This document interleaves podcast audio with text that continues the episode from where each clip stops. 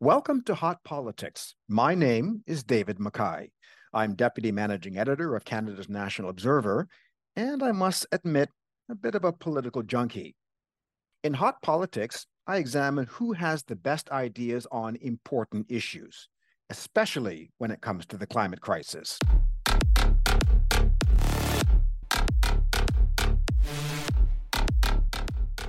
Hot Politics is produced because you support us. And if you're a regular supporter, thank you. If you haven't yet, please donate. You might not believe it, but every little bit helps. Five or ten dollars as a one-time contribution or monthly gift. Please donate at nationalobserver.com. Today, episode 7 Protecting the Oceans.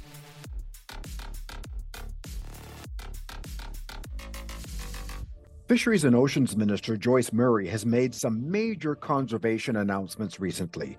Some of them are moving Canada towards its promise to protect 30% of its oceans and waterways by 2030.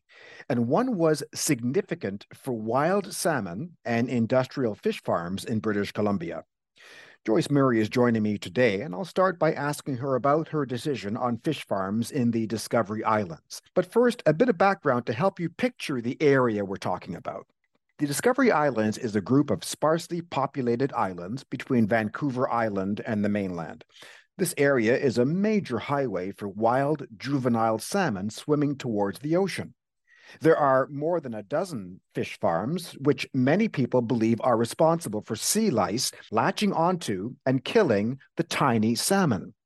First Nations and environmentalists have been calling for the closure of the farms to protect the salmon. In 2020, the previous Fisheries and Oceans Minister, Bernadette Jordan, did just that.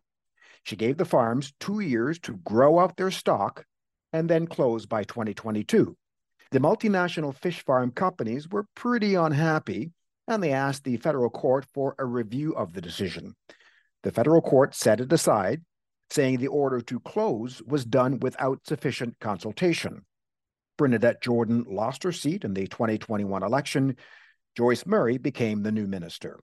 She consulted extensively about the potential closing, speaking with the fish farm industry, First Nations, fishers, and residents of the area. She was expected to make the decision by the end of January. But January came and went. Everyone was nervous.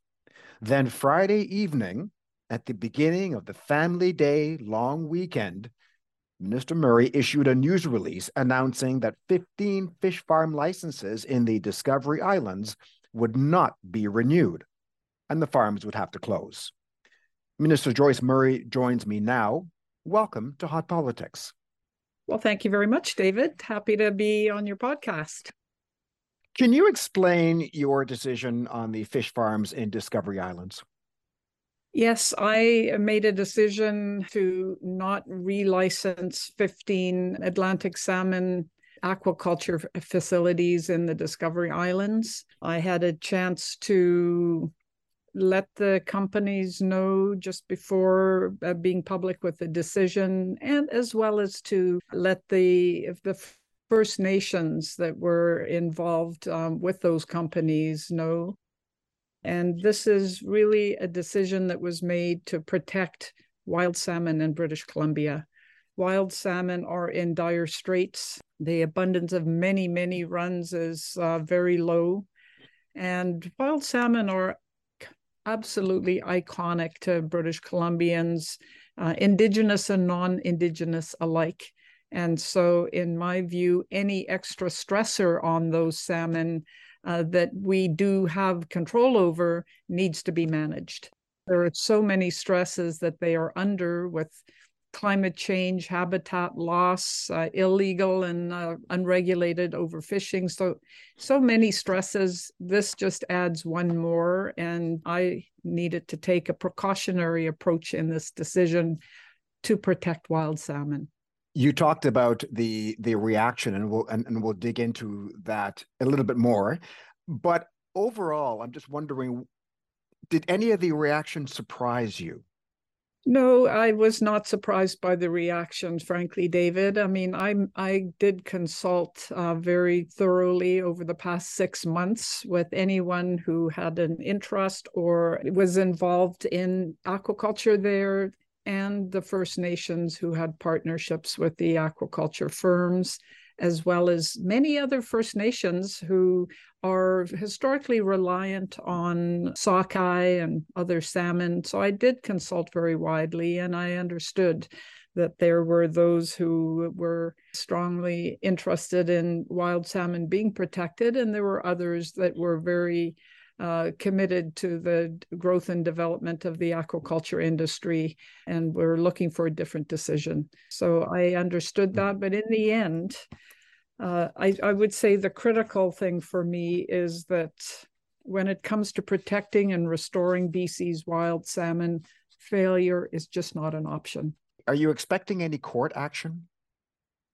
Well, I'm not going to really guess about that. I feel that I'm on very solid ground here because there is uh, a great deal of uncertainty as to the science, and uh, there is certainly uh, it is acknowledged by many scientists that uh, that the Atlantic salmon aquaculture you know the pens have a lot of fish in them and that ap- amplifies uh, pathogens and parasites which are released into the ocean and uh, discovery islands area it's unique there are concerns um, that Justice Cohen had well over a decade ago, and he signaled that this area should be treated with uh, in a very precautionary manner. So uh, I think it's important that people know that uh, when there is uncertainty as to the science and a real concern about cumulative effects and this being one that we can actually manage that the uh, the fisheries act actually compels me to take a precautionary approach to the management uh, responsibilities that I have and so that's what I've done.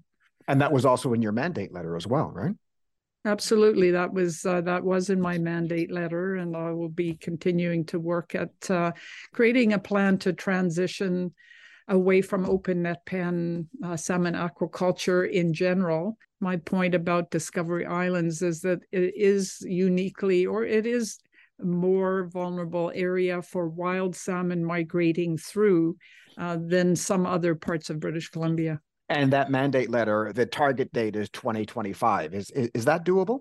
I'm going to put forward a plan and then consult on it and get people's feedback. My goal is the protection and restoration of wild salmon. We're doing a lot of other things as a government uh, to, to that objective, and we'll continue to do that. And the transition away from open net pen salmon aquaculture is one of the tools that we have to. Uh, to protect uh, wild salmon. The companies just decided not to put any more fish into the farms until they knew whether they could stay. But you announced 15 of the 19 won't have their licenses renewed. So I'm wondering what's going to happen to the other four? Okay, so there was only one farm that had any fish, and that was a small um, organic Chinook uh, family operation and that those fish are in the water and that farm will be a part of the overall transition plan. There were no other operating farms in the discovery islands so the 15 were the ones that uh, were really at issue here and i made a decision on them not to relicense. You know, as we talked about at the beginning of this conversation, uh, there was reaction, some boos, some high fives the BC Fish Farmers Association, they're saying that you ignored science from your own department in making the decision. I'm wondering how you respond to that. Well, in fact, I'm very aware of the science assessments from my own department, of course. But also, I am aware that as there has been recent science that has shown impacts. So that creates uncertainty. And as the fisheries minister, when there's uncertainty, I am compelled to take a precautionary approach, and that's exactly what I did. For those folks who don't understand that term, the precautionary approach, what does that mean?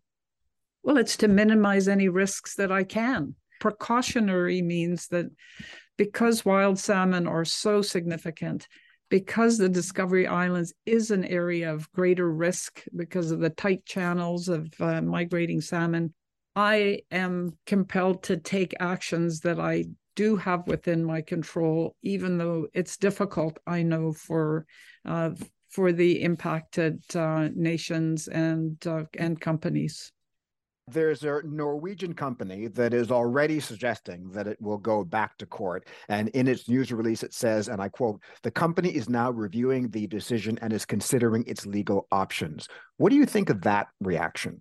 You know, I can't really comment on potential court cases. I, so I'm not really going to speculate. I know that this was a solid decision made on the basis of uh, my responsibilities as the fish as the fisheries minister. My primary responsibility is to protect wild salmon. There are a lot of stressors that I can't do anything about.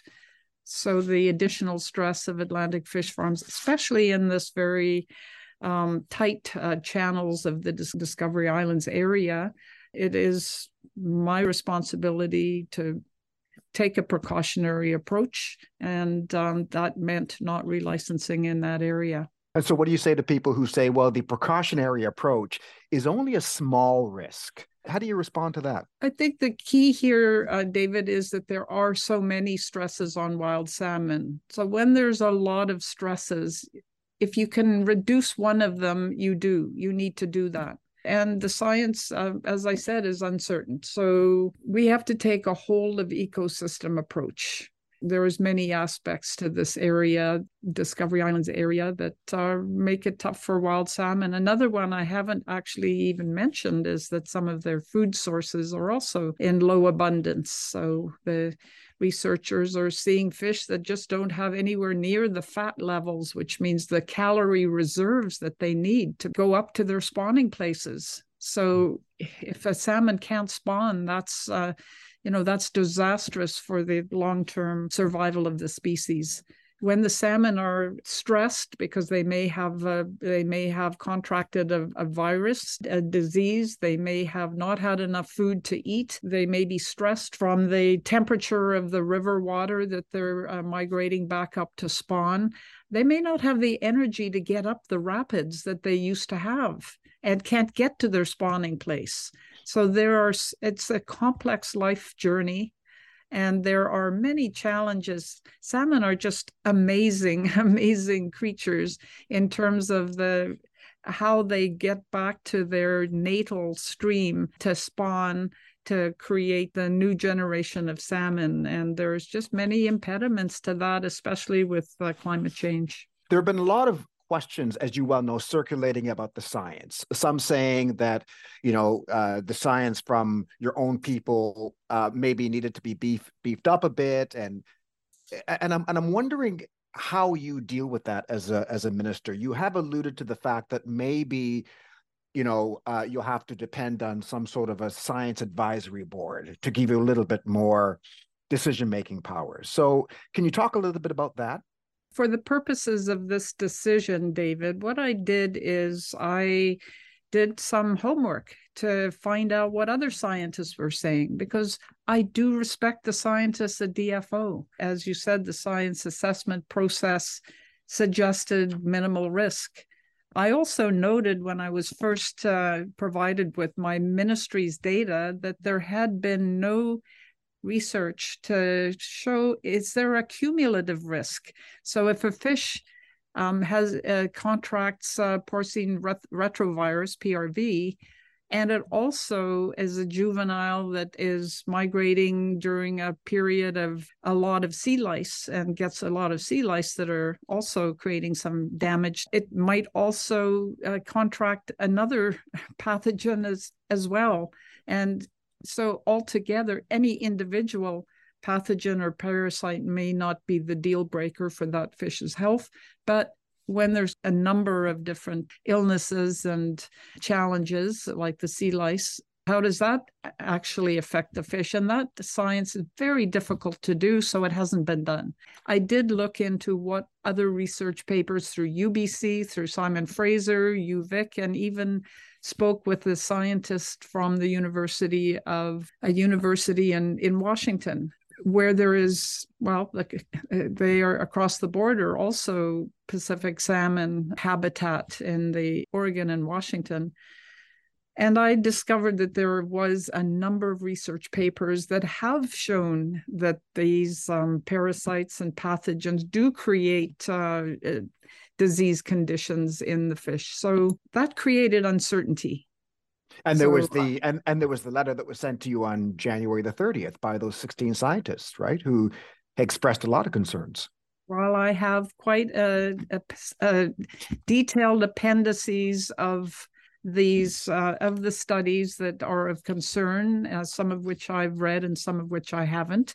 But that was doing my homework, frankly, is connecting with the uh, the more recent research that has come out um, since the science assessment was done in, I think, 2019. I wanted to circle back briefly to the idea of of an independent advisory board. Is that something that you'll look into? I will be looking into how we can have science process that is as robust as possible, including the very uh, skilled and and uh, experienced scientists in the department, but also looking at the work of scientists that are in independent or in the universities. We have talked about your mandate letter, and uh, it says, in part, continue to work with the provinces of British Columbia and Indigenous communities on a responsible plan to transition from open net pen salmon farming in coastal British Columbia waters by 2025 and work to reduce Canada's first ever Aquaculture Act. So, how many fish farms are they and where are they? Um, I would, I don't know exactly at this moment. I would say it's somewhere around 80 uh, fish farms uh, outside of the Discovery Islands. And so my attention will be turning to the broader transition uh, with this set of this with this decision uh, made at this point. Um, and yes, that that means a lot of consulting and listening and hearing the perspectives of people on all sides of the of the broader transition. So that's a lot more fish farms, uh, and I'm wondering how the climate crisis will factor into this decision. I'm gonna I'm gonna take this step by step. Um, so, I mean, it would be great to have uh, British Columbia transition over time to, uh, say, a, a next generation, truly sustainable aquaculture industry, because I know that aquaculture has been very positive on the on in terms of jobs in quite remote rural communities. And there's many types of uh, aquaculture that would not be a a concern to um, to us with respect to potential transfer of disease and pathogens um, to wild salmon. So I'm I'm I'm interested in what might come out of this transition, and I'll be listening uh, closely to people who are in the business and people who have interests outside of the business. Now I know that we might be getting a bit ahead of ourselves here, but what about you know licenses for new fish farms? Is this is this a signal that won't happen? This decision is about Discovery Islands. So I wouldn't generalize it to anything else, really. It, Discovery Islands was identified by Justice Cohen as being unique and uh, uh, worthy of special uh, precautionary approach. And that's exactly what I've done. Minister Murray, I know that this has been a busy time for you. Uh, I thank you very much for taking time out of your busy schedule to uh, chat with us about this. Well, and thank you for your interest and your thoughtful um, conversation on this, David. Appreciate it. Several times in our interview, Joyce Murray talked about the uncertainty of the science, and she referred briefly to a letter she received from 16 researchers concerned about the quality of the science she is receiving from her department. The letter writer's concern was a research report that concluded sea lice on wild salmon was not associated with the farms. The minister just made the decision about fish farms in the Discovery Islands, but she still has to make decisions about 80 farms in other parts of BC. The researchers are worried about the science she will depend on to make those decisions. Just two days before her announcement, I spoke to two of the researchers who signed the letter to the minister. Larry Dill is professor emeritus in the Department of Biological Sciences at Simon Fraser University. He has co authored more than 170 peer reviewed papers, including many on sea lice and wild salmon. And Martin Krkošek is an associate professor and Canada Research Chair in Marine Epidemiology at the University of Toronto. He has published more than 75 papers and two books. He has also studied sea lice and salmon for 20 years. Welcome to you both. Morning. Morning. People write these kinds of letters and gather many signatures to make an important point. So, what were the, the issues that you were trying to raise in this letter? Well, the, reason that we wrote the letter is for three reasons, I think. First of all, that we value wild salmon. Secondly, that we abhor poor science. And third, that we think it's essential that policy decisions made by government are based on good science. And this CSAS report is definitely not good science. I would characterize it more as junk science than as anything else.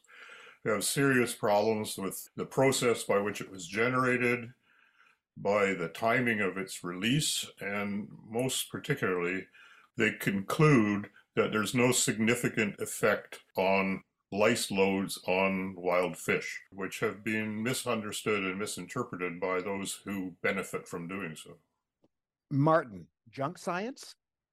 Well, there are a number of problems with the study, which we point to as process problems with the peer review of the study, as well as what looks like selective reporting of non significant results. And then there's technical issues. One that jumps out the most is that the results don't actually support the conclusions of the study. The results, when you combine them, show quite clearly that there's an effect of salmon farms on sea lice of wild juvenile salmon, whereas the conclusions of the report say the opposite. Okay, a lot of concerns, charges of junk science. What are your concerns with the conclusions of the report? For example, they considered any wild fish within 30 kilometers of the farm to be equally at risk, whether they were downstream and hadn't even got to the farm yet, or whether they had passed the farm. So they're combining those two groups of fish and from all directions around farms and including them as a single population.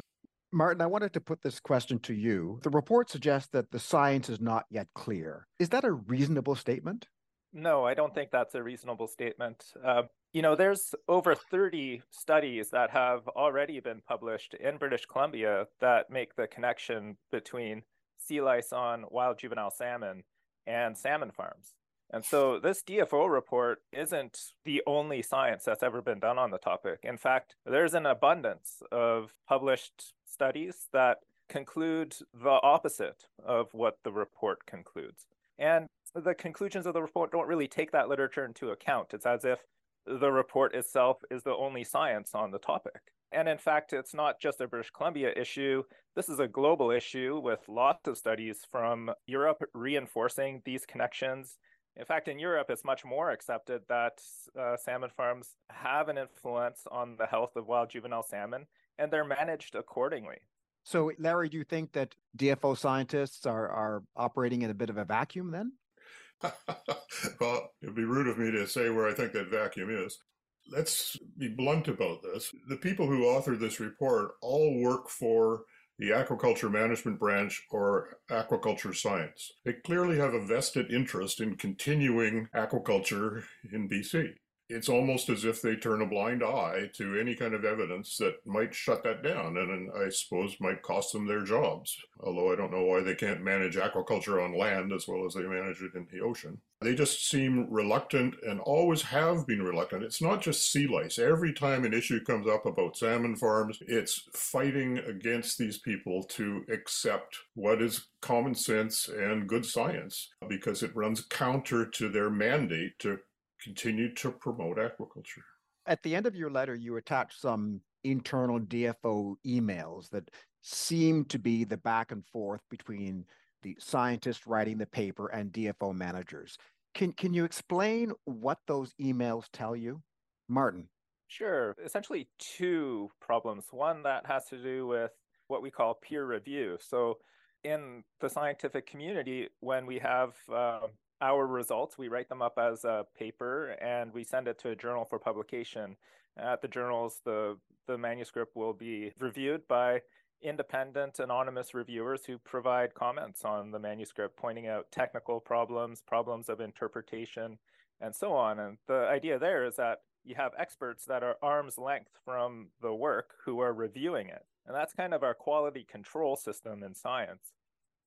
This, the report was generated by the CSAS process, the Canadian Science Advisory Secretariat process. It does have its own internal peer review process, but what we see from the emails is that the peer review for this report consisted of just one individual who is known to be closely associated with the salmon aquaculture industry. But we wouldn't really consider that an independent uh, peer review, just having one person that is already associated with the industry. So there's a problem with the peer review. And then there's the problem where it appears that multiple different analyses were conducted, but only the analyses that showed non significant associations were retained in the final report. And so that type of selective reporting is, you know, has red flags going up. Um, that's not how we do science. Larry, what's the bottom line here with these emails? The bottom line is there seems to be some hanky panky going on. I don't know how else to put it. Um, you know, it seems again that the authors of the report had a foregone conclusion that they wanted to come to, and they did whatever they could to make it come out that way. There, there's some other things that we discovered from that ATIP process as well. One of them is that this report was completed as far back as August and for some reason was held back. Now, we think the reason it was held back and released in the middle of January is because that's the time when the minister was making her decision about the Discovery Island farms, whether to keep them closed or reopen them. And the moment that that report came out, the aquaculture industry immediately said, ah, this proves that uh, the we're not having any impact on the, on the, Discovery Islands on wild salmon. So clearly an attempt to influence the minister's thinking on this. I can't think of any other reason why it would have been withheld. The idea that you can have net pen aquaculture and at the same time eliminate the interaction between wild and farm fish is a fantasy, simply not possible. They share the same marine environment. The other thought I have is that the timing it has to do with the timing of these de- decisions and the science advice that's going up to the minister. The report that we're talking about, it's focused on sea lice, and sea lice are one of many issues that are being considered, but it is an important issue. Now, the report wasn't the only thing that is coming up through the CSAS process. There is also a risk assessment that is on the agenda. And I think that risk assessment is an important project to undertake. And if it's done properly, there's no doubt in my mind that the conclusions that come out of that risk assessment will be completely contradictory to what the conclusions of the report are. However, there's been so many delays. In fact, that risk assessment is not even scheduled yet. That uh, these very important decisions by the minister are going to happen before that uh, any science advice from that risk assessment would uh, be generated and passed up to the minister. So these big decisions that are happening are being informed only by this report, which is full of problems, as opposed to a proper uh, risk assessment that ha- would have broad input from the scientific community.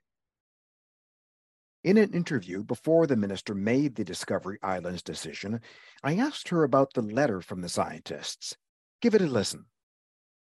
Now, the department report was issued just a week before you were expected to make a decision on Discovery Islands, and it said that no statistically significant evidence existed that sea lice on wild juvenile salmon comes from the fish farms.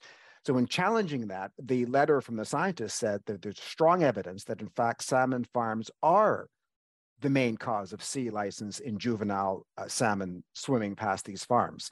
And they suggested that you're not getting quality advice. Now, in an answer earlier, you talked about, you know, the importance of, of, of scientifically sound advice. So I'm wondering what you think of that letter. Well, firstly, uh, it concerns an issue that is a huge priority for me and most British Columbians, which is the plight of wild salmon stock on the on the west coast here. Like that is my number one priority is to defend and protect uh, wild salmon, and that's why we have some 650, 47 million dollar Pacific salmon strategy to implement a whole range of ways to protect and recover wild salmon stocks. So that's the first thing I will say. Science is a very important basis for the work that I do, and having trust and confidence in DFO and our scientists is, is, is very important to me. So I am, of course, aware of external scientists' report. I take it very seriously, and I'm going to do my best to make sure that there is a, fa- a, framework of scientific analysis that I can depend on and that the public is satisfied is a robust framework. At this moment, we have many in the public that are don't have confidence in the department science and so maybe we need to broaden the team of people that are willing to to do analysis and share data with me a lot to dig in there. Larry, what do you think? I think her answers are are reasonable. Uh, I'm pleased that she's considering, you know, an independent advisory body. That's would be a very uh, positive move forward. But you know, to take up her theme, I think that the the report that just came out, the CSAS report that we're talking about, you know, it doesn't do anything for the minister. I think it's not helpful to the minister, and I think it's not helpful to the Canadian public because I think it is reducing the confidence in DFO science. And this report, with all of its problems, it exposes the vulnerabilities in how science advice works within the Canadian government. This isn't necessarily an isolated incident.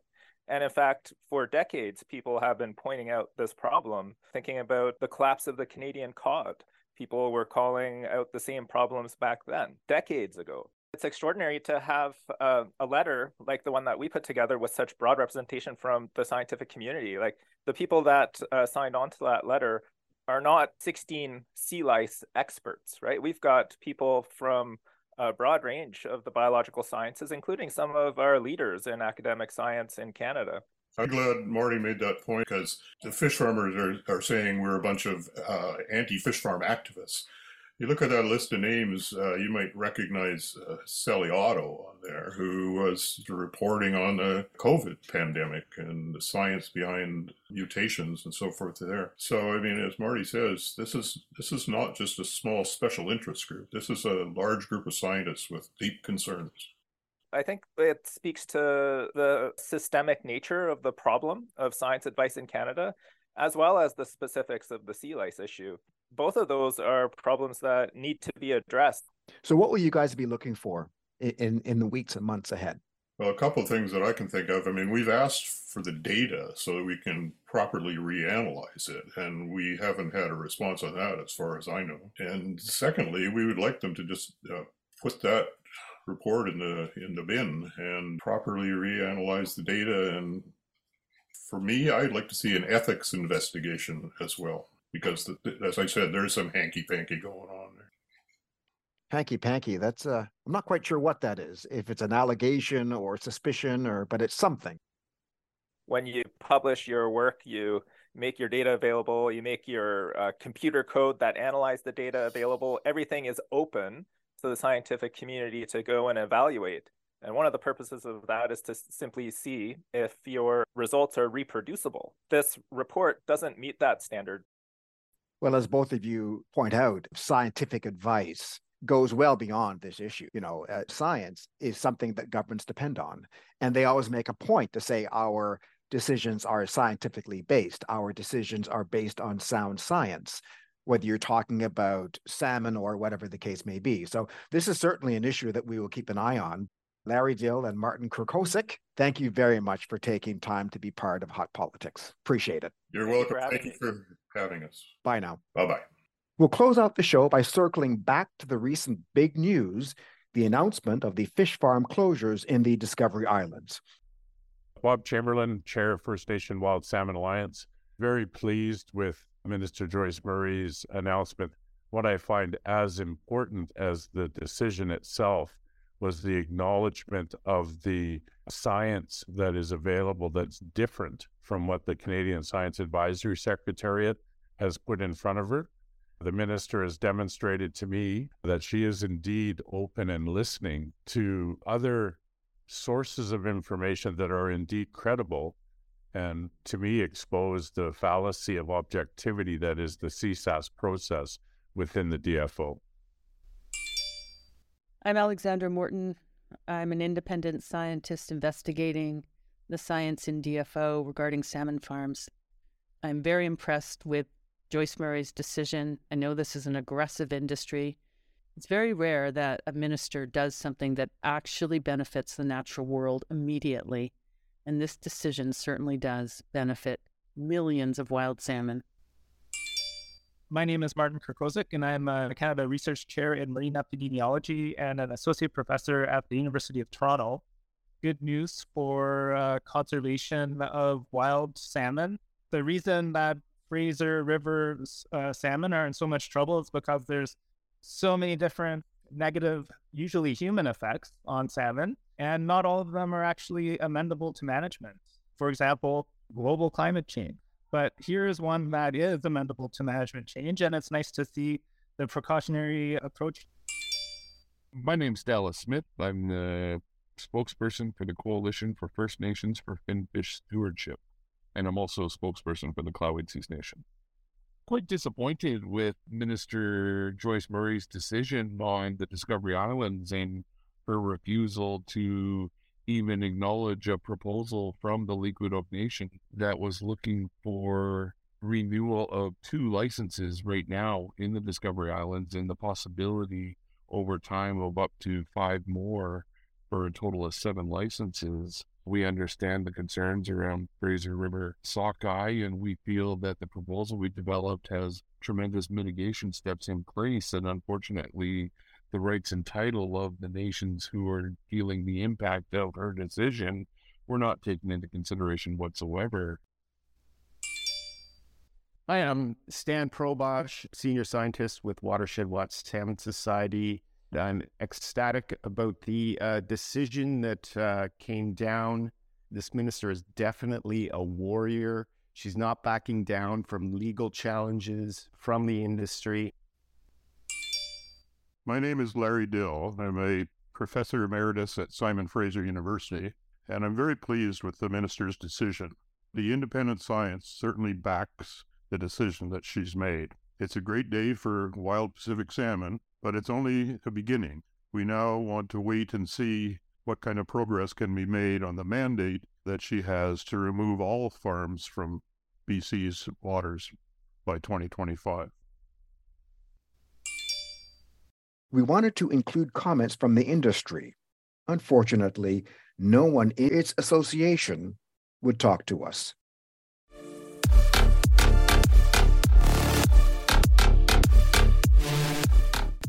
That's it for Hot Politics today. Tell us what you thought of this episode or the podcast.